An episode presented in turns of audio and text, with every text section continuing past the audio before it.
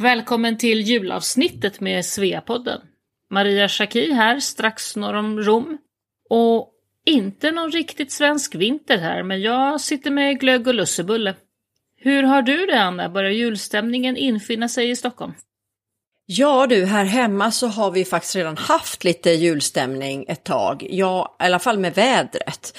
För i december här så var det jättekallt och snöigt. Så nu hoppas man ju bara att snön ligger kvar till julen. I eh, dagens avsnitt så kommer vi att träffa Åsa Ekström. Hon är mangatecknare och bor i Tokyo. Men vi har ju också en hemlig gäst med oss här idag. Så nu kanske vi får veta hur i hela friden man får till julstämning i öknen i Arizona. Varmt välkommen till podden, vår internationella ordförande Susanne Southard, som lämnar detta uppdrag vid årsskiftet ungefär. Hej Susanne! Hej Maria och Anna! Vad trevligt att få komma hit och hälsa på. Ja, du är så välkommen. Men berätta först för oss nu, du är alldeles nyss hemkommen från Paris. Berätta om hela Amitié-projektet och Paris. Hur blev det? Hur var det? Blev de glada? De blev jätteglada. Det är inte alla som vet vad Amitié-projektet var. Det är så att Svenska institutet i Paris eh, fyllde 50 år i år och det firade de med ett amité. Amité betyder vänskap på svenska och eh, som avslutning på detta år så ville de ge ut en jubileumsbok som skildrar de 50 åren på Svenska institutet i Paris. Men tyvärr har de ju fått ha stängt mycket under pandemin och inte fått in samma intäkter och så som de, har, som de får vanliga år. Då kom vi på att detta kunde bli ett väldigt värdefullt globalt donationsprojekt för Svea. Vi startade i, i våras att eh, engagera våra eh, medlemmar och avdelningar på olika sätt med att donera till detta projektet och Sveas donation gick den engelska översättningen av boken. Och det landade på till slut? Vi samlade in från avdelningar och medlemmar 35 000 dollar. Och sen donerade Svea International ytterligare 25 000 dollar. Så 60 000 dollar delade vi ut. Var det ungefär vad som behövdes? Ja, vår donation eh, hjälpte till att få till en, en, engelsk översättning. Annars skulle den bara ha givits ut på svenska och franska.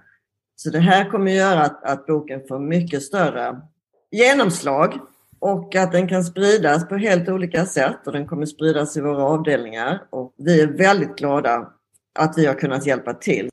Svenska institutet i Paris är ju del av Svenska institutet i Sverige. Och Svenska institutet i Sverige är ju en enorm eh, tillgång för alla oss svear som jobbar med Sverigefrämjande. Att vi kan eh, använda deras webbsidor och resurser. Det finns otroligt mycket information och know-how. Under den här överlämningen så träffade ju såklart kronprinsessan Victoria igen. Hon var på plats och kunde också vara med vid överlämningen till Årets svenska kvinna. Det var ju jättetrevligt. Nej, det var fantastiskt. Det kändes lite humbling att eh, få gå upp och tala direkt efter kronprinsessan hade talat. Och sen eh, fick du ju också träffa en annan Sveapodd-kändis, eh, nämligen Birgitta Lindqvist. Jag lyssnade på hennes spännande podd i våras och, vi och läste hennes bok Resa över avgrunden. Och sen började vi e-maila lite grann efter det. Och när vi kom till Paris så jag kontaktade henne och så gick vi ut och åt lunch på härliga Ile Saint-Louis där hon bor. Ni som lyssnar får inte heller missa att gå in på Birgittas lilla Instagramkonto som Anna och jag hjälpte henne att få igång här i våras. Birgitta Lindqvist Poet. Hon lägger upp små dikter där, det är jättespännande. Men du Susanne, jag måste bara fråga, boken Amitié, kan, kan man köpa den någonstans om man är intresserad? Den kommer finnas Amazon är jag rätt så övertygad om. Alla Svea-avdelningar kommer få eh, exemplar. Ja, men det var ju fantastiskt roligt att Svea kunde bidra så mycket och att det gick så fantastiskt bra till slut. Men du Susanne, nu innan när vi ändå har det här, vi undrar ju då såklart hur känns det nu efter två år som internationell ordförande för Svea? Det känns bra. Jag är, jag är mycket nöjd och stolt över vad vi tillsammans i styrelsen har kunnat åstadkomma de här två åren. Det har ju varit två underliga och rätt så svåra år. Och jag kommer ihåg Anna att du intervjuade mig på världsmötet eh, i Dubai 2019. Och jag talade om alla mina stora planer som jag hade för de kommande två åren. Vi har faktiskt åstadkommit en del. Jag pratade om att jag ville göra Svea mer synligt. Vi skulle fokusera på Svea Professional och öka samarbete med olika institutioner runt om i världen. Det har vi gjort. Det är jättekul med den där Svea Professional-bloggen. Vi har så otroligt många kompetenta Svear. Och det har vi verkligen fått se under dessa år när vi har eh, behövt bli digitala på ett helt annat sätt än tidigare. Men du, vad är det som har varit roligast eh, att vara internationell ordförande? Det är ju faktiskt att man får träffa så många Svear runt om i världen på ett helt annat sätt. När man är i en region så träffar man ju Svearna i sin region. Men i denna rollen får man arbeta med Svear över hela världen på olika nivåer. Att kunna sitta på webbinarier med, med Svea som, som bor i, i Perth och Hawaii och Rom och överallt och lyssna på saker som intresserar en och vara med i samma bokklubb och diskutera. Det är helt otroligt. Är det något som har varit svårt eller utmanande under de här åren? Jag fokuserar på det positiva. Men eh, visst har det varit svårt ibland med hela pandemin att ställa om sig. Och det har vi också sett i avdelningarna att vissa avdelningar har blivit jättekreativa och massa aktivitet med lokalstöd och, och eh, webbinarier och så. Medan andra som har haft det svårare. Men vad är det, om man tittar på Svea som helhet då, vad är det som är för dig det absolut bästa med Svea? Vad är grejen? Ja, alltså nu, jag vill inte låta som en kliché, men alltså vår, vårt motto, världsvid vänskap, global kompetens och lokalt stöd, det tycker jag är det bästa med Svea. Och det har blivit så mycket tydligare detta, dessa två år hur mycket det betyder. Just den världsvida vänskapen som vi har fått så mycket mer av genom våra digitala möten. Och den globala kompetensen. Vi har fått lära känna så många kompetenta och duktiga kreativa svear. Och sen så det lokala stödet som har betytt fantastiskt mycket under pandemin har alla avdelningar, styrelser blivit Svea Care.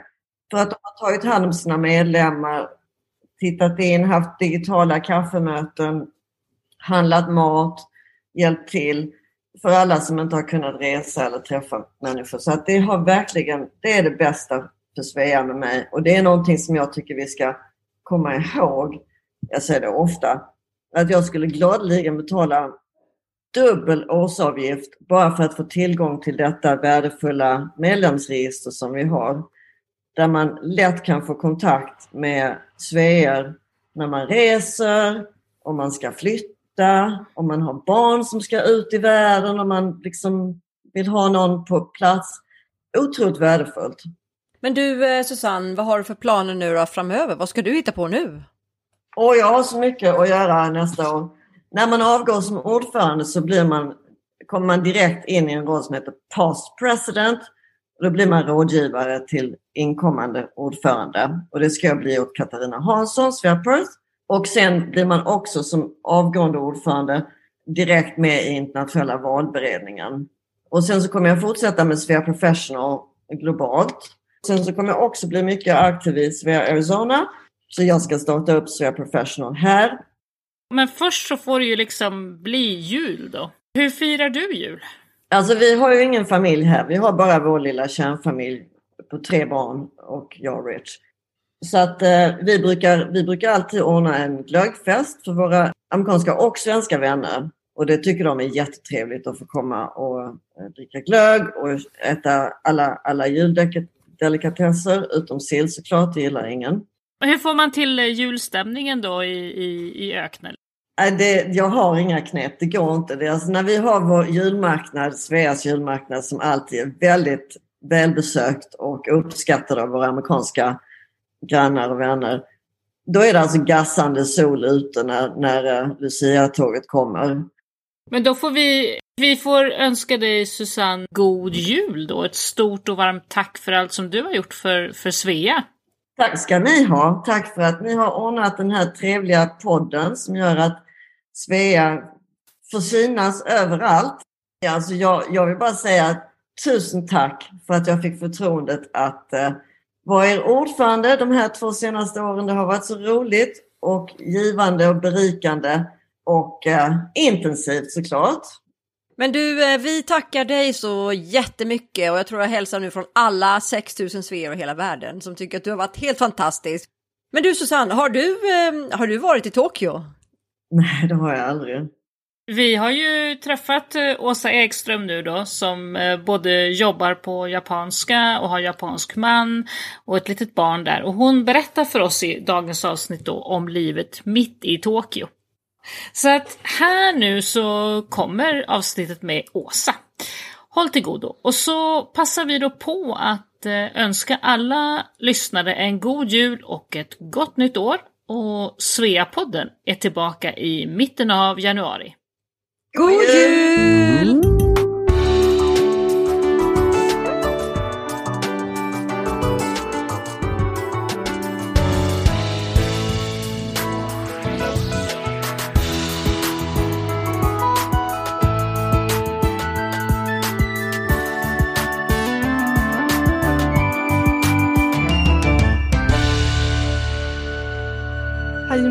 Åsa と申します。スウェーデンから参りまして、東京で漫画家として仕事してます。よろしくお願いいたします。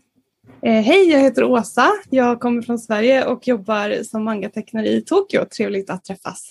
Hej Åsa och varmt välkommen till Sveapodden. Så himla kul att ha dig med idag ända från Tokyo. Det var väldigt snygg introduktion där på japanska. Vi, ja, vi förstod ingenting, men vi förstod när du pratade svenska.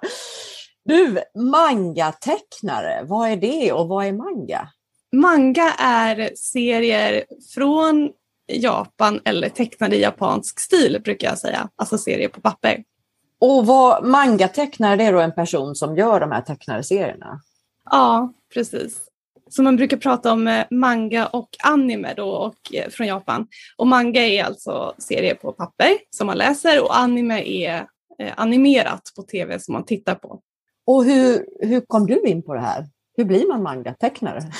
Eh, ja, man, eh, man börjar väl som nörd antar jag kanske. Det var så jag började i alla fall. Jag tror att det är ganska vanligt. Jag såg eh, en anime, alltså en animerad eh, tv-serie på eh, TV4 när jag var liten som heter Sailor Moon som handlade om eh, superhjältinnor som räddar världen. Och det föll jag pladask för. Så sen var det på den vägen som det var liksom då upptäckte jag annan eh, manga och anime från Japan. Och då började du rita då hemma i Sverige eller hur? Ja, eh, jag började rita en eh, jättedålig kopia av den här Sailor Moon då, som jag tyckte så mycket om. En egen superhjältehistoria som hobby då. Det finns någonting med manga och anime som är väldigt inbjudande och det kan man också se i Sverige att det är väldigt populärt med så här, lär dig rita mangakurser. För det, det är liksom någonting med manga som väcker lusten att rita själv. Och vad är det? Ja, bra fråga. Jag vet inte riktigt faktiskt. Men det, jag tror att det kanske ser lite enkelt ut. Det är inte nödvändigtvis enkelt. Men ja, det här kanske jag skulle kunna rita också. Så finns det så olika visuella koder som man kan lära sig ja, det är liksom någonting inbjudande med det helt enkelt. Och sen gick du även någon utbildning sen, senare då när du kom till Tokyo för att bli bättre på det här, eller? Ja, lite komplicerat. Men först så gick jag utbildning i Sverige på Serieskolan i Malmö och jobbade professionellt som mangatecknare och illustratör i Sverige åtta år innan jag flyttade till Japan. Så jag hade det med mig liksom. Och sen så eh, fick jag plugga igen i Japan. Hur hamnade du i Tokyo egentligen? Hur gick det till? Ja, eh, genom manga och anime så blev jag ju besatt av Japan också. Så första gången jag kom hit var jag 19. Det var väl en 20 eh, år sedan ungefär. Och då blev jag förälskad i själva landet också, inte bara den här manga och animekulturen. Och så har jag, jag måste bo här. Vad var det som lockade dig så mycket? Vad var det som du tyckte var så, vad var det som gjorde dig besatt? Ja men det var väl att komma från Sverige så, ett land som, om man ska vara lite uppriktig, mest har skog. Och sen så kommer man till Tokyo, den här mångmiljonstaden som är som ett enda stort nöjesfält. Liksom. Det är så mycket färger och folk och, och allt är så himla annorlunda. Ja, det var väl, det kändes som att vara på tivoli varje dag. Vad häftigt. Men du, tillbaka till den där eh, när du pluggade manga då i Tokyo, var det på japanska då? Eller hur, hur klarade du det? Ja, alltså det är det här med att om man, om man vill bo i eh, någonstans utanför EU och eh, Japan speciellt, kanske komplicerat. Det blir lite som ett, så här, som ett dataspel nästan med olika nivåer som man måste klära då för att kunna gå vidare. Så steg nummer ett var ju då lär dig japanska. Så då fick jag plugga på japansk språkskola. Och sen eh, nästa nivå är då du måste ha en eh, utbildning. Och min svenska gällde tyvärr inte Japan så då fick jag plugga på college. Och då pluggade jag inte manga egentligen för att det skulle bli komplicerat med visumsituationen så jag pluggade grafisk formgivning. Och sen slutbossen då i det här dataspelet är att få jobbvisum. Så det var det jag lyckades med när jag hade gått ut skolan. Det är lite kul för det kan ju finnas någon som lyssnar här som är intresserad av det här och åka till Japan och studera. Så man kan alltså åka som svensk då till Japan och studera, det är inga problem. Och då får man något studentvisum då, eller? Jajamensan, man kan låna allt från CSN. Ja, man får ju CSN-bidrag som vanligt och sen så också kan man låna för att täcka skolkostnaden. Avgiften, ja precis. Och visum, får man det då i Japan för att uppehålla sig där så att säga? Om man pluggar? Det är inga problem? Mm. Det är därför det är komplicerat för att man kan inte bara flytta utan man behöver ett visum. Och studentvisum är, skulle jag säga, förmodligen det enklaste att få. Så eh, det är där många börjar. Men du blev kvar i, i Japan och har numera japansk man och liten bebis. Hur, hur var det då? Få familj och få barn i Tokyo? Det har varit ganska omtumlande. men eh, väldigt intressant. Så jag har ju inte fått barn i Sverige så jag har ingenting att jämföra med. Men ja, det har varit en resa. Jag skriver, jag ska kanske säga det också, att det jag gör i Japan det är att jag ritar en självbiografisk serie om livet som svensk tjej i Japan. Så då fick du, mycket, då fick du jättemycket content så att säga nu av barnet? Exakt! Vi har nu en hög av manga-material. Men, va, men vad spännande! Kan du inte berätta lite om det där med att få barn i Japan? Hur, har det, hur var det liksom? Kan du ge några exempel? Men det har varit väldigt spännande. Jag tänker om man kopplar till Sverige nu, det har BB-krisen är ju stort. Så det blir att man jämför ändå jag kanske hade ganska mycket fördomar för att Japan är inte så himla bra på jämställdhet om man ska hoppa direkt dit. Men eh, det finns plussidor med det också. Så att till exempel när det gäller graviditet och så här och mammarollen så eh, det är väldigt starkt har jag förstått. Så det kan vara sånt som att man blir, ja, men man blir ganska bortskämd på sjukhuset liksom. Och det var inte så här, ja, nu måste du hem samma dag utan man ligger alltid inne minst en vecka och fick så här, äh, presentpåsar med saker i och så här, ja det var verkligen. Man blev väldigt ompysslad. Ja, precis. Man blev väldigt ompysslad. Så det var ju så positivt. Men sen så finns det också andra aspekter som man som svensk kvinna verkligen häpnar över. Som det är så otroligt ovanligt att eh, föda med smärtlindring. Utan jag tror att det är någonstans kring över 90 procent av japanska kvinnor föder utan. Varför, varför är det så tror du? Varför? Det är bara någon slags tra tradition eller hur tänker de? Det finns, eh, det finns någon slags tanke att så här, om det gör ont att föda så kommer du att få mer koppling till ditt barn. Och jag förstår. Alltså det, det finns någon sån mossig tanke bakom som man kan tycka är väldigt upprörande. Så det, det är märkligt. Och så här nu när du liksom har barn, hur tror du, nu är ju din lilla bebis bara två månader, men hur, jag tänker du har kanske en hel del både japanska vänner och familjevänner och även en del svenska vänner med familjer och så. Hur tror du att ert familjeliv kommer att skilja sig mot om du hade haft antingen en svensk man i Tokyo eller till exempel familj i Sverige? Hur tror du att kommer att vara de stora skillnaderna? Nu har vi inte riktigt bestämt hur det blir än, om vi blir kvar i, i Japan eller inte. För nu är det ju plötsligt en tredje part inblandad så att säga som man måste ta hänsyn till vad som är bäst för vår son. Men eh, om vi skulle bli kvar i Japan så skulle jag tro att utbildningen det är nog den stora skillnaden. Hur då tänker du? Vad är det som är annorlunda där? Det är konkreta saker som att man har skoluniform till exempel. Men sen så också hur man, vad man lär sig, hur man, hur man uppfostrar barn antar jag är den stora skillnaden. Tror du att det är mer traditionellt så konservativt än i Sverige? Systemet är otroligt baserat på att du ska plugga. Så det är väldigt mycket fokus på det.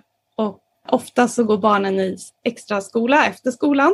för att komma in på ett bra, slutmålet är att komma in på ett bra universitet för att sen kunna få ett bra jobb. Så det är hårdare press. Du vet, man har ju läst eh, här hemma, för, i alla fall för några år sedan var det det här med japanska studenter som tog livet av sig när de ska försöka komma in på de här eh, fantastiska universiteten. Så du upplever det som liksom stressande redan från liten ålder? Det är det intrycket jag har fått, ja. Och sen som svensk så kan man ju också fråga sig lite så här, vad är, vad är slutmålet med det? Att man ska få ett jobb på ett så bra företag innebär också att man måste jobba jättemycket för att det är fortfarande väldigt mycket övertid i Japan. Är det verkligen det man vill kämpa för eller inte? Det är lite glapp i värderingar där. Så, så det här med att få barn som du säger och få familj då i Japan, det, det ställer hela det här livsvalet kring var ska man bo och varför i en liten ny dager? Är det det ni håller på att grubblar över nu? Ja, verkligen. Är det, tror du att det är stora skillnader då om du, man då säger att man har gått ut från ett jättebra universitet eller om man har gått ut från ett mer vanligt universitet? Alltså är det stora klyftor i det japanska samhället på vad man, hur man lever om man har ett bättre jobb eller ett lagom jobb? Mer än i Sverige, liksom. är klyftorna större? Det där är intressant, för det är svårt för mig att avgöra, men vad jag förstår när jag pratar med japaner är att det finns bra universitet och dåliga universitet och, eh, och det kan avgöra ganska mycket vilken typ av jobb man får sen. Förr i tiden så var det en livstidsanställning i Japan i princip. Så när man kom in på ett företag så betydde det att du var på det företaget hela livet och företaget tog hand om dig. Så det är lite som välfärdsstaten vi har i Sverige fast det var företaget istället. Det systemet är inte lika starkt längre men tankesättet finns ändå kvar. Så jag tror att det är därför det är så väldigt mycket fokus på bra universitet, bra jobb. Och hur är det för dig nu tillbaka till din karriär? när du jobbar du också väldigt mycket mer än om du skulle haft liknande jobb som illustratör till exempel i Sverige? Ja. ja. Så berätta lite hur, hur en dag ser ut för dig på jobbet. Nu har det varit ganska lugnt i och för sig på senare tid, men när jag gör en bok så är det väldigt, väldigt intensivt precis innan deadline och precis innan deadline då är det ungefär tre månader innan deadline så är det i princip nu sitter vi och ritar.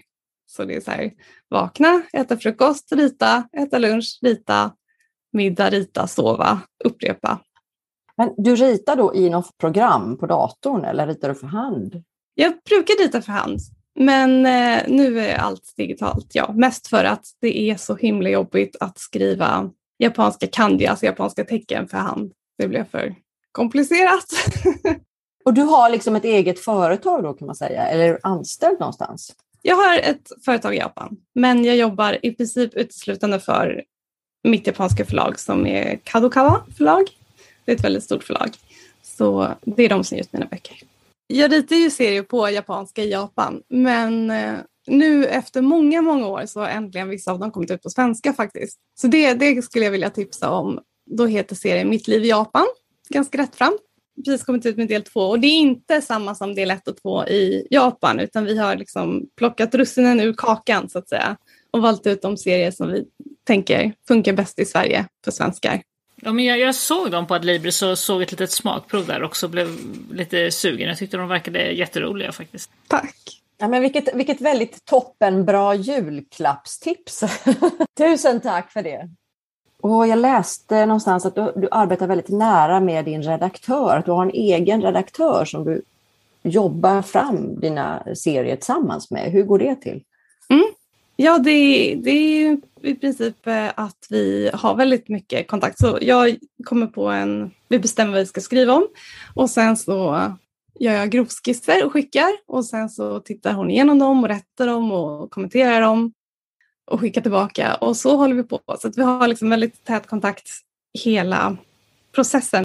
Om jag jämför med hur det var att jobba som serietecknare i Sverige så skulle jag säga att jag hade mer kreativ frihet i Sverige, på gott och ont. Jag hade ingen redaktör som eh, liksom var engagerad på samma sätt. Det är en stor skillnad. Medan alltså i Japan så ser man nog manga mer som, visst att det är konst, men det är också lite mer hantverk. Mm. Och jag läste också att du sa någonstans att man tjänar mycket mer pengar i Japan som serietecknare eller illustratör än i Sverige, är det så? Om, eh, om dina serier säljer bra, ja. Men det är det som är, det är därför man tjänar mycket pengar. Inte för att man får mer betalt per illustration eller serie, för det skulle jag säga är lägre. Men däremot så är befolkningen så stor och kulturen är så stor. Så eh, det säljer så otroligt mycket mer helt enkelt. Det finns, det finns en mycket större marknad helt enkelt. Ja, ja. Men du, eh, berätta lite också hur det startade, för jag vet att du började ju när du satte igång där i Japan i Tokyo, så, så började du med en blogg. Var det så du liksom blev känd? Mm, det började med en blogg. Det var jobbigt att skriva japanska, så istället så ritade jag små seriestrippar som jag la upp. Ja, det tickade på och sen så plötsligt exploderade den och blev jättepopulär. Det var, det var så det gick till. Och jag vet inte varför. Min redaktör vet inte heller varför. Det bara hände. Och det du skriver om då, det är ju det här hur du upplever det japanska livet som en utlänning, om jag har förstått det. Och kan du inte ge oss lite exempel på saker som du tycker, som du har tagit upp i dina serier, som är annorlunda för en person som kommer från ett annat land? Ja, i början så var det ganska enkla saker som till exempel hur 17 fungerar en japansk toalett? Det är mer komplicerat än man kan tro. Och nu, nu för tiden så är det lite mer att jag eh, åker ut och testar på olika japanska saker som mediterar under vattenfall och så här. Lite mer grävande. Så det har gått liksom från ganska enkla vardagsserier till så här, hur, vilken, vilken knapp betyder vad på toaletten och så här, hur öppnar man förpackningen på en risboll till, eh, till lite mer grävande. Jag såg någonting i, i, när jag tittade på någon av dina de här just svenska böckerna om, om att vara eh, svensk i Japan. Någon sten, sax, påse. Vad, är det, vad var det för någonting? ja, eh, japanerna är besatta av sten, sax och påse. Eh, de har tagit till en ny nivå, vilket för övrigt är ganska vanligt med allt i Japan. Att så här, de tar någonting och sen så gör de det mycket, mycket bättre eller mycket, mycket mer. Så, eh, så fort japaner ska bestämma någonting så är det sten, sax och påse som gäller. Och det är inte så här en gång att man gör det en gång och sen så är det klart utan man bara fortsätter tills alla blivit utslagna och det går med så här ljusets hastighet. Det går absolut inte att hänga med. Varför gör de det? Varför, hur, liksom, hur hänger det där ihop? Ja, jag tror att de, de har helt enkelt gjort det sedan barnsben och sen så har de blivit väldigt bra på det. Men eh, även när vi gick i skolan och skulle göra gruppprojekt och sådana saker så kom den in och var så här, ah, nu får ni bestämma det här med sten, sax och påse. Och, och sen så eftersom jag eh, var så dålig på det så var jag alltid sist. Och den som är sist fuskar ju då eftersom man råkar se vad de andra väljer. Men det var inte meningen att det skulle bli så. Det var för att jag är så dålig. Liksom. Så sådana saker. Jag läste någonstans att du hade illustrerat eh, Estée Lauder-produkter till den japanska marknaden. Är det, är det enkelt för dig att hitta uppdrag? För det där känns ju ganska prestigefullt så. Eh, ja, ja, det var jätteroligt att göra det jobbet. Men det var lite faktiskt, skulle jag säga, undantag. Utan det är mest att rita serier jag håller på med nu. Utan den typen av illustratörsuppdrag är i mån av tid. Men det var jätteroligt. Det är alltså Micro Essence Skin Lotion, flaskorna, eh, gjorde jag designen till.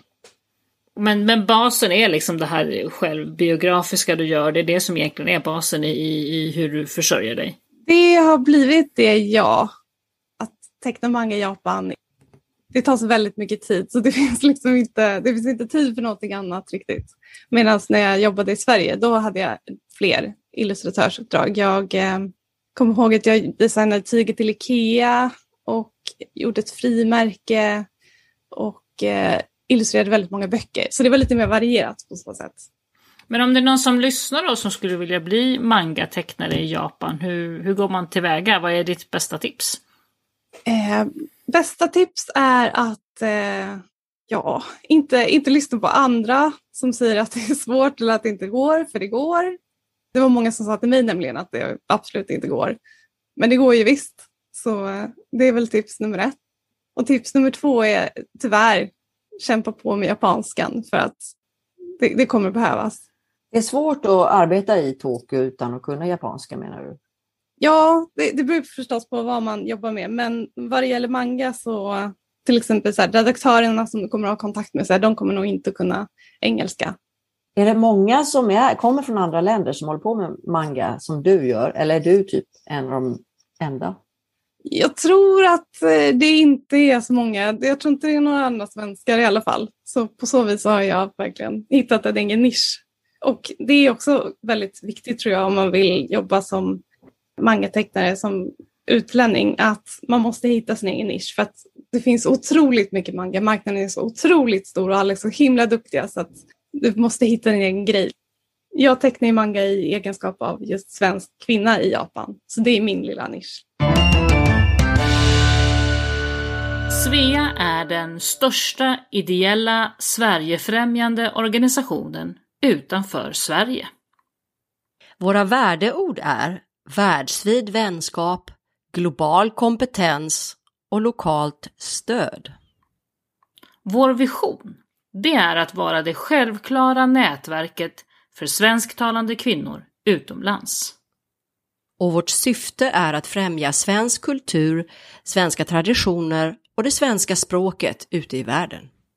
Välkommen som medlem i Svea. Du hittar all information om hur man blir medlem på svea.org. Du, det är så spännande med den här japanska kulturen. Alltså, det finns ju otroligt mycket saker man skulle kunna prata om. Men en grej som jag lyssnade på när du blev intervjuad tidigare här i år, det var det där med hur japanerna liksom inte riktigt säger alltid vad de menar, utan att de säger saker och ting för att vara artiga. Och det leder ofta till lite konstiga situationer då, att folk kanske gör grejer som de egentligen inte vill eller menar. Vad säger du om det? Är det en stor skillnad mot till exempel i Sverige? Ja, det är en stor och ganska frustrerande skillnad. Mest det här med att japanerna inte säger nej direkt, utan indirekt och det måste man lära sig. Så till exempel svar som ja, det blir, det blir svårt eller vi får se, typ sånt. Där, där kan man ju tänka som svenska att okej, okay, det blir svårt, men vi fixar det. Liksom. Men det betyder egentligen nej? Det är jättenej, absolut nej. Är det typ det här att man inte får tappa ansiktet? Är det det det handlar om? Ja, och hela så här, Japan är så otroligt, kulturen är väldigt uppbyggd kring att inte skapa konflikt, vilket är helt naturligt om man tänker på att de är så väldigt många människor på en, en liten, liten yta. Japan är ungefär lika stort som Sverige, men ytan som man kan bo på är betydligt mindre, för det är så mycket berg. Så um, det och annat har lett till att så här, det måste funka. Samhället måste liksom glida på. Så, så med det sociala också, att man, liksom, man undviker konflikt till varje pris. Leder det, har det lett dig till några konstiga situationer? Har du gjort fel liksom ibland eller hur har du klarat det där? Jag har märkt, jag vet, svårt att säga, men så man måste ju lära sig sociala koderna då till exempel som att man säger inte nej direkt utan man säger kanske eller så här, det blir svårt. Så jag har så här, försökt lära mig det och sen så har jag försökt använda det men har märkt att det funkar inte riktigt lika bra för mig. för att jag tror att på något sätt, även om jag säger till någon, okej okay, nu ska jag försöka vara så här som japanerna här nu och jag säger nej genom att säga, nej det blir svårt. Men eftersom jag är utlänning så ibland så registreras inte det på samma sätt utan då blir det tvärtom att de säger, ja men det ska vi fixa. nej, men, nej jag menade ju nej jag tycker inte riktigt att det funkar lika bra för mig. Men hur funkar det då att, att skaffa japanska vänner till exempel för dig? Eller, eller flörta, du har en japansk man. Hur, hur träffades ni liksom? Hur, hur funkade hela det samspelet? Jag skulle säga om man ska hårdra lite att det finns två, man kan dela in japanerna i två grupper i förhållande till mig och det är japaner som är vana vid utlänningar eller de som inte är det. Och de som är vana vid utlänningar de har liksom ett intresse av att interagera. Så då blir det tvärtom väldigt lätt. Eh, japanerna är generellt, om de är intresserade av utlänningar så är de supertrevliga, verkligen. Så på så vis är det väldigt lätt. Men om du försöker ta kontakt med andra grupper märker jag att det blir så här. Ja, det blir svårt. Det är betydligt svårare. Till exempel när jag pluggade på skolan med mina klasskamrater, som alla var japaner, de hade inte valt att plugga med mig specifikt, utan jag var bara en annan klasskompis det, det var svårt. De försökte undvika dig då, eller vadå? Liksom? Inte undvika skulle jag säga, men det märktes väldigt tydligt att det är en skillnad på så japaner som är intresserade av utlänningar och japaner som inte är det. Var, var det svårt de här nyanserna, jag tänker när du träffade då eh, han som nu är pappa till, till ditt barn, när ni skulle liksom börja, ja men du vet man börjar hinta till varandra att man är intresserad på ett annat sätt och så, hur, hur funkade det? Han tillhör också den här lite speciella kategorin att eh, han har bott utomlands väldigt länge, så han har bott i USA i sju år. Så han är inte riktigt japan längre skulle jag säga. Han är mer, uh, hans tankesätt är mer uh, influerat av, av det. Liksom. Så, så ni hade lite mer gemensamma koder kring hur det här ska funka? Liksom? Ja, det är nästan tvärtom. Att jag är den japanska i förhållandet skulle jag säga. liksom, I tankesättet. Ja, han är mer direkt, jag är mer indirekt. Men du berättar lite om det här med kvinnor och män i Japan. Man har ju hört att till exempel japanska män inte är jättejämställda. Nej. Hur är det liksom egentligen i Japan? Ja, nej det är de ju inte. Det är väl kanske som svensk en av de största skillnaderna som sagt. Jag skulle säga att de största kulturkrockarna med att bo i Japan det är arbetslivet och hur intensivt det är och sen så är det just det här med liksom könsroller och jämställdhet. Kan du ge exempel på hur det skiljer sig precis? Ja, men bara en sån sak som att eh, det finns fortfarande hemmafruar i Japan. Det är till och med ganska vanligt. Så det är liksom den bilden som gäller. Det är otroligt uppdelat i det här är kvinnorollen, det här är mansrollen. Och det kan vara på lite mer ytliga saker som man kan skratta åt. Till exempel om man går till eh, en affär och så finns det tjejpudding och killpudding. så här, killpuddingen är blå och tjejpuddingen är rosa. Så det är bara pudding. Men varför dela upp det? Det är väldigt, som svensk så tänker man att okej, okay, haha, det här var ju konstigt. Eh, men det är viktigt att dela upp det och det är också tydligen viktigt att dela upp eh, privat då, men då blir det genast lite mer eh, komplicerat som att kvinnan förväntas ta ansvaret för hemmet och allt det där som man som svensk tycker är sådär. Märker du det i ditt eget förhållande? Att det är liksom, ni kommer ju ändå från väldigt olika kulturer då. Nej, för, som sagt för oss är det ju lite tvärtom. Så det är mer som att jag är den japanska i förhållandet och han är den som tar hand om hushållssysslorna. Så det är ju fantastiskt. Men jag tror att bli ihop med en så att säga mer eh, typisk japansk man, det hade nog varit svårt som svensk kvinna, tror jag. Tror du att de japanska kvinnorna kämpar på för att få mer jämställdhet? Eller är det så att de kanske inte vill ha mer jämställdhet? Jo, jo det är klart att de vill ha det. Och det, jag ska också säga att det har absolut skett positiva förändringar. Från första gången jag kom hit till exempel så såg man aldrig män med barn ute på stan. Men nu ser man det väldigt ofta eh, på helgerna. Så män som är ute med bärsel och så. Så absolut, det, det blir bättre. Och det här måste jag också tillägga att det här är bara min personliga åsikt också. Liksom. Det ska man ju ta med sig. Men, eh, men det är klart att kvinnor vill ha mer jämställdhet men också hur man tänker kring jämställdhet. Jag tror att med japaner det är lätt att prata om direkta saker som till exempel att man ska ha lika mycket lön och så.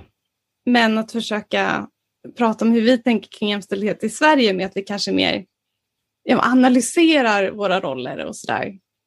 Och tänker att det inte är så stor skillnad på kvinnor och män. Det tankesättet tror jag är ganska främmande för även för japanska kvinnor.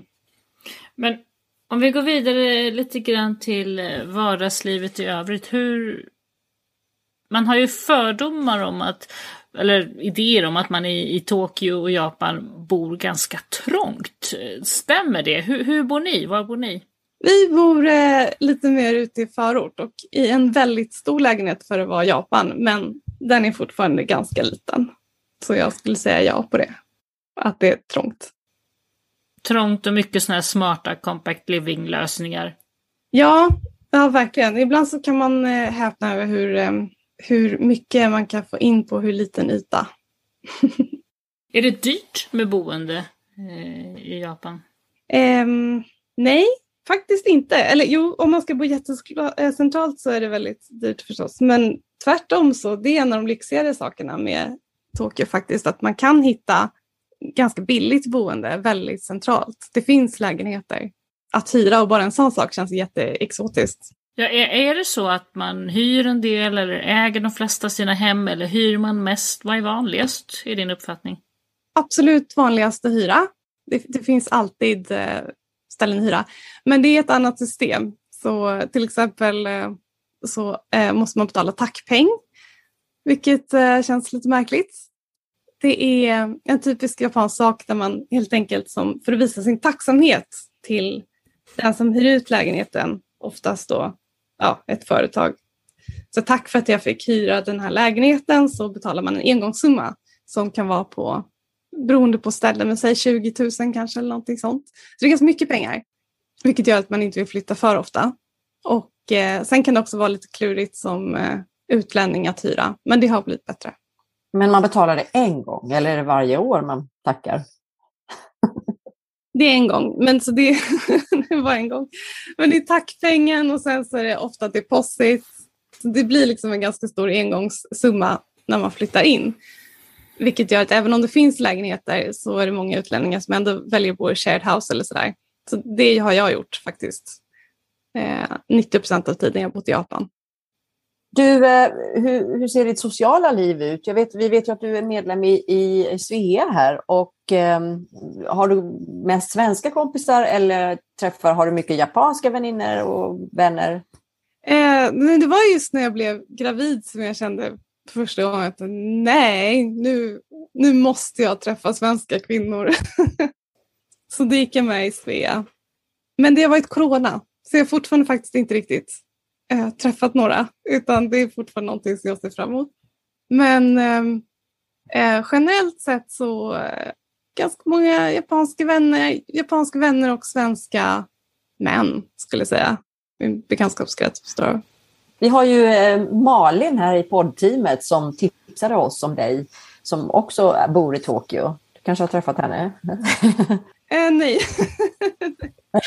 Okay. du kanske kom, kommer att träffa henne? Ja, jag hoppas det. Men är det, är det stor skillnad? Vad är den största skillnaden mellan svenskar och japaner? Den största skillnaden? Um, Man tänker på vänskapsplanet. Vänskapsplanet också. Det är en svår fråga. man kanske har liksom, du vet, lite förutfattade meningar om att man tror så här. Jag har själv varit i, i, i Japan några gånger. Man, man, det känns ju lite som att det inte är helt lätt att komma nära japanerna på något sätt. De är inte så öppna. Nej, nej de är inte så öppna. Men jag skulle säga att de är generellt mer öppna mot utlänningar vi svenskar är ändå. Får jag intryck av. Och mer sociala. Tycker jag. Det här är återigen bara mina, mina egna tankar. Men, eh, men det finns ju likheter också faktiskt. Jag skulle säga att svenskar och japaner är ganska lika. Så det är kanske mer det jag tänker på. Att till exempel ja, men vi är lite tysta och lite blyga. Och vi gillar naturen, det finns ett vemod där. Och, eh, ja, det, känns som att det finns likheter. Ja, jag har också hört det där att många svenskar trivs enormt bra i Japan och tycker också att kulturerna är lite lika. Det är lite intressant. Ja, men det finns, eh, det finns absolut eh, likheter. Jag brukar tänka på till exempel, vi har ju vår bastukultur och japanerna har sin eh, varma källorkultur. Så det är lite samma koncept fast i olika form. Berätta om det där varma källor-kulturen, vad är det? Jo, Japan är ju jättevulkaniskt så det finns varma källor. Och det har gett upphov till en hel kultur kring det där och att man, eh, man åker gärna till varma källor. Liksom. Och sen så, så finns det hur man ska göra, man ska tvätta sig innan man går i källan och sådär. Det är en ritual på något sätt. Och då kommer jag att tänka på de där speciella baden de har också överallt. Har du varit det onsen? Mm, onsen. Vad är det? Berätta. ja, men det, det är varma källor liksom. Och eh, det, är som, ja, det finns eh, Yasuragi i Sverige. Det är utanför Stockholm, hotell eller vad man ska säga, som har tagit det konceptet till Sverige. Så där kan man faktiskt pröva på det. det är, ja, men man bor på hotell och man eh, äter gott och hänger i varm källa. Saknar du ibland Sverige och i så fall vad? Oh ja, det, det är klart man gör. Det är här man borde säga vänner och familj. och det är självklart. Men det, det som spontant kommer upp är potatischips, bröd, riktigt bröd. Mörkret också lite, alltså stämningen på vintern. Men det är nog för att jag romantiserar det väldigt mycket. Jag tror att om jag väl skulle bo i Sverige skulle jag nog inte riktigt tycka att det var lika härligt. Nej, men vilken cool kommentar. Hör, lyssna nu alla lyssnare här. Mörkret är bäst. Men det, det, är inte så mörkt på vintern i Japan alltså, eller? Nej, det är tvärtom. Och det är för sig också jättehärligt. Det är otroligt eh, mycket sol på vintern i Japan. Och så klart väder. Och det är härligt. Men det är ändå så här, man saknar den där höststämningen på något sätt. Den där känslan. mysighetsfaktorn kanske. Vad är det bästa med Japan då? Den japanska kulturen? Det bästa med Japan? Eh, för mig personligen så det bästa med Japan det är väl att det, det är så mycket av allt. Liksom. Det finns alltid någonting att göra. Det är verkligen ett kontrasternas land. Alltså det är allt eller inget här. Det är så en skyskrapa bredvid ett jättegammalt tempel. Du har på dig kostym och jätteproper eller så går du runt i rosa spetsklänningar. Allting är extremt på något sätt och det är väldigt fascinerande tycker jag. Det gör att man aldrig tröttnar utan ändå fast jag bott här i snart tio år, över tio år faktiskt, så eh, finns det alltid något nytt att upptäcka. Så det är inte lagom som i Sverige? Det är inte lagom. Nej. Nej, motsatsen till lagom. Men eh, vad är det som du blir galen på i Japan och är trött på ibland? Ja, det är lite samma sak i och för sig faktiskt kanske. ibland. Att det, ja, men till exempel det här med att eh, man jobbar så himla mycket. Och jag är ju arbet, narkoman i sig, men äh, det, det är tungt ibland. Liksom. Ni har ju så att säga en blandad familj. Hur, hur äter ni i din familj? Äter ni sushi varje dag eller, eller blandar du med lite köttbullar då och då? Hur, hur ser er mathållning ut? Vilken rolig fråga. Ja, nej men eh, vi äter nog ganska blandat. Alltså ju mer västerländskt man vill äta desto dyrare blir det, så kan man ju sammanfatta. Så, eh, men jag vill fortfarande gärna äta bröd på morgonen. Jag vill ha bröd frukost, gärna kaffe, tack. Um, om man ska vara riktigt så här, traditionell japansk så är det ris och fisk som gäller till frukost. Till frukost? Vadå rå fisk? Eller? Nej, det brukar vara stekt. Stekt fisk och ris och eh, inlagda grönsaker är standard. Men som sagt, jag vill ha mitt kaffe. Kaffe och fisk går jättedåligt ihop. Så eh, det blir bröd. och sen då, vad äter man till lunch? Ris igen, som sagt. Det är väldigt riscentrerat. alla har en riskokare hemma så man kokar ris. Och sen så, eh, jag äter ganska mycket tofu. Det är bäst. Mycket tofu, mycket grönsaker. Och också, det är en, mät, en mätning på hur japansk man är, är vad man äter. Så jag skulle säga att jag har blivit ganska japansk på det området. Till exempel så eh, det finns en ganska omtalad eh, japansk rätt, natto, som är så här, fermenterade sojabönor, alltså ruttna sojabönor i princip. Om man kan äta det eller inte. Jag, så här, jag kunde äta det innan, så ja, åt det och tänkte att det här är äckligt, det här är äckligt. Ja, det är fortfarande äckligt. Och sen en dag så bara så här, hm, det här är, det är jättegott. så, så förändringen kom. Dina smaklökar har ändrats helt enkelt? Ja. Vad är din favoritmat då i Japan? Vad är det du tycker är godast av allt de har? Vad är godast? Det beror lite på, men just nu så är jag väldigt inne på misosoppa. Enkelt, mysigt, fantastiskt. Berätta bara hur man gör det. Man köper sånt där pulver och blandar ut i vatten, eller hur gör du det? Jag lagar ju då i princip inte mat. så jag köper färdig med mispasta och kör ut det i varmt vatten helt enkelt.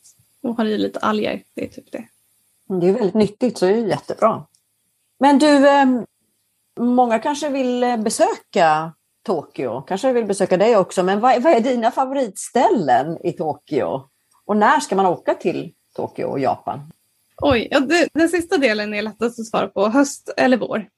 Definitivt. Absolut inte sommaren. Absolut inte augusti, aktiv för augusti, det är fruktansvärt. Det är så himla varmt. Men däremot april, eller i och för sig mars numera. Mars då är det körsbärsblomningen, så det är stort. Det är fantastiskt vackert, eh, rekommenderas varmt. Men även eh, nu faktiskt, november, då är det höstlöven som är en annan väldigt fin sak, om man kan tajma in. Berätta lite om det där med körsbärsblomningen, för det är ju en väldigt stor grej i, i Japan. Vad, vad är det de firar egentligen? Det är inte så mycket fira utan det är mer att man bara man tittar på körsbärsblommorna helt enkelt. Så eh, vi har ju Kungsträdgården i Stockholm där det faktiskt är, vi har japanska körsbärsträd där som vi har faktiskt fått från Japan. Så tänk att det är så fast överallt och sen så är konceptet att man går till en park eller någonstans där det finns ett träd och picknickar under trädet eh, tillsammans med vänner och familj. Dricker sake, ha det gött. Ja, härligt. Men du, vad ska man se då i Tokyo? Lite tips här, dina favoritställen i Tokyo. Som man inte ska missa om man kommer dit. Jag gillar ju väldigt mycket Shinjuku, stadsdel som heter Shinjuku. Och där finns det ehm, ett område med små, små, små barer. Alla är så här stora som eh, en skolåda ungefär, som heter Golden Guy. Det är ganska populärt bland utlänningar och det är väldigt härligt. Så det är ett tips. Sen eh, Harajuku brukar alla åka till. Det är en annan stadsdel. Harajuku är väl känt för sitt Harajuku-mode i princip, som är ganska eh, kreativ klädstil. Vad är det för mode? Ja, det kan vara allt möjligt. I princip total frihet. Vad som helst funkar. Är det de här tjejerna som klär upp sig i de här rosa håret och små, allting jättegulligt? Ja, men ja, det, det gullighet är lite konceptet, kawaii som man säger på japanska. Så det är gulligt, men det kan också vara eh, gotiskt. Eh, det kan vara Lolita, alltså att man är inspirerad av eh, 1800-tal och 1700-tal europeiskt. Folk går runt i sådana klänningar. Så det, det, är väldigt, så här, ja, väldigt japanskt på något sätt. Du, vad, vad, är det där, vad är det där med kawaii i Japan? Det här med att allt ska vara så gulligt. Varför är de så besatta av det? Jag vet inte faktiskt. Eh, det är fortfarande någonting jag forskar i, men det är en, det är en stor grej. Gulligt är, det, det är liksom, allt kan vara gulligt. Så eh, när jag pluggade, det har jag ritat manga om också, när jag pluggade så var det någon så här eh, passare i stål som mina klasskompisar tyckte var gullig för att den såg ut som en liten människa. Kort sagt, allt kan vara gulligt. Och det är också gulligt som är det ultimata idealet, lite mer än att vara vacker eller snygg som det kanske är i Sverige då. Är det för tjejer då menar du, eller för killar också? För allt i princip. Men såklart mest för kvinnor då. Och ett, vi pratade om Tokyo här, men, men övriga Japan, har du rest runt mycket i övriga Japan? Har du någonting där du kan rekommendera? Övriga Japan, eh, mm, de flesta åker till Tokyo och Kyoto kanske. Men Kyoto är, jag vet inte, det är fint. Men det är lite så här, det är lite svåråtkomligt kanske. Eller jag, när jag var där första gången så tänkte jag att det skulle vara som i Europa, att man åker till en stad och sen så är så här, stadskärnan gammal. Så jag tänkte att allting skulle vara gammalt. Men det är mer som att det finns sådana delar utspridda. Så när man kommer till Kyoto så är det bara en jättemodern stad, liksom, ser det ut som. Men det finns ett tempel lite utanför Kyoto som har väldigt, väldigt många röda tempelportar på rad. Som en hiking trail. Liksom. Det är jättefint. Så det är ett tips och också Hiroshima förstås. Det är otroligt intressant med sin historia men också det finns en liten ö utanför Hiroshima som heter Miyajima. Och där finns det en röd tempelport ute i vattnet som är väldigt stämningsfull. Så Miyajima är också tips. Du, nu är det snart jul här hemma och har ni jul i Tokyo? Eller hur ser det ut? Hur ser julen ut för dig? Ja, det är jättemycket jul i Tokyo. De är, de är väldigt peppade på jul. Men, men de förstår inte riktigt konceptet om man ska så att säga hårdare, utan det är väldigt mycket juldekorationer, väldigt mycket julgranar och sen är det ingen som firar jul. De firar inte jul? Nej, utan det man gör på jul det är att man går på dejt i konceptet med sin partner. Ungefär som en nyårsafton liksom? Ja. Eller som Valentine's Day kanske? Lite mer Valentine's Day faktiskt. Tråkigt om man inte har någon partner tänker jag, men, eh, men det är konceptet i alla fall. Och sen så ehm, ska man äta fried chicken och eh, gräddtårta med jordgubbar. Coolt! För jordgubbar är ju röda så det säger sig självt att det är julstämning. Men så japanerna har ingen liksom, traditionell högtid runt vår jul och nya året så att säga? Jo, det är nyår. Så det är precis efter. Det är deras stora. Så nyår är deras julafton kan man säga. Det firar man med familjen. Och eh, Ja, eftersom jag, det här med att jag har familj i Japan är väldigt nytt för mig så är inte jag så himla insatt än. Men eh, firar med familjen, man äter eh, nyårsmat och eh, tittar på tv tillsammans och sen så efter tolvslaget så går man till tempel och ringer in det nya året. Är de ganska religiösa eller hur är det med det? Det är också ett eh, jättespännande tema faktiskt i Japan, det här med religion. För att det är väldigt eh, det finns väldigt fritt. de är på sätt och vis religiösa men på sätt och vis absolut inte skulle jag vilja säga. Utan det, är, Eh, det finns ju shinto som är den så att säga, traditionella japanska religionen och sen finns det buddhism. Um, och det finns lite eh, kristendom också. Men eh, ja, man, liksom, man plockar lite vad man gillar från de här tre. Det är som ett smörgåsbord. Så, eh, till exempel så man brukar oftast gifta sig i shinto-religionen. Eh, men det är också väldigt vanligt att klä upp sig i vit västerländsk bröllopsklänning. Så där kommer liksom den delen in också. Och sen så begraver man sig gärna buddhistiskt. Så det, det, är väldigt blandat. Och det som är intressant är att det är ingen så konkurrens mellan allt det här utan det bara flyter på. Vilket är lite spännande. Wow, vad spännande. Du, eh, Åsa, när, när åker du hem nästa gång? Nästa gång? Ja, vem vet nu som läget ser ut nu. Men jag hoppas att jag ska kunna komma hem eh, i vår, min lilla bebis. Så, så alla får träffas. Såklart. Men med det tror jag nästan att vi får säga tack till dig Åsa, men också god jul till dig och alla våra lyssnare. Hur säger man god jul på japanska? Merry Christmas. på riktigt? En på gång riktigt. till. Merry Christmas. Wow!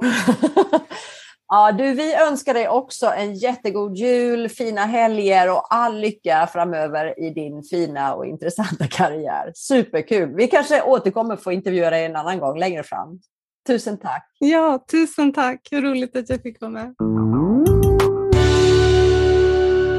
Tack för att du har lyssnat. Den här podden är inspelad och producerad för Svea International. Musiken är skriven för Svea av Fredrik Åkerblom. Alla vi som på olika sätt är involverade i produktionen gör detta som en del i vårt frivilliga engagemang för Svea. Sveapodden finns på de allra flesta ställen där du hittar poddar. iTunes, Google Podcasts, Spotify, Acast etc. Om du saknar något poddställe så skicka ett mejl till sveapodden gmail.com. Mer information om Svea hittar du på vår webbplats svea.org och i sociala medier så finns vi på Facebook, Instagram och LinkedIn och där hittar du oss som Svea International.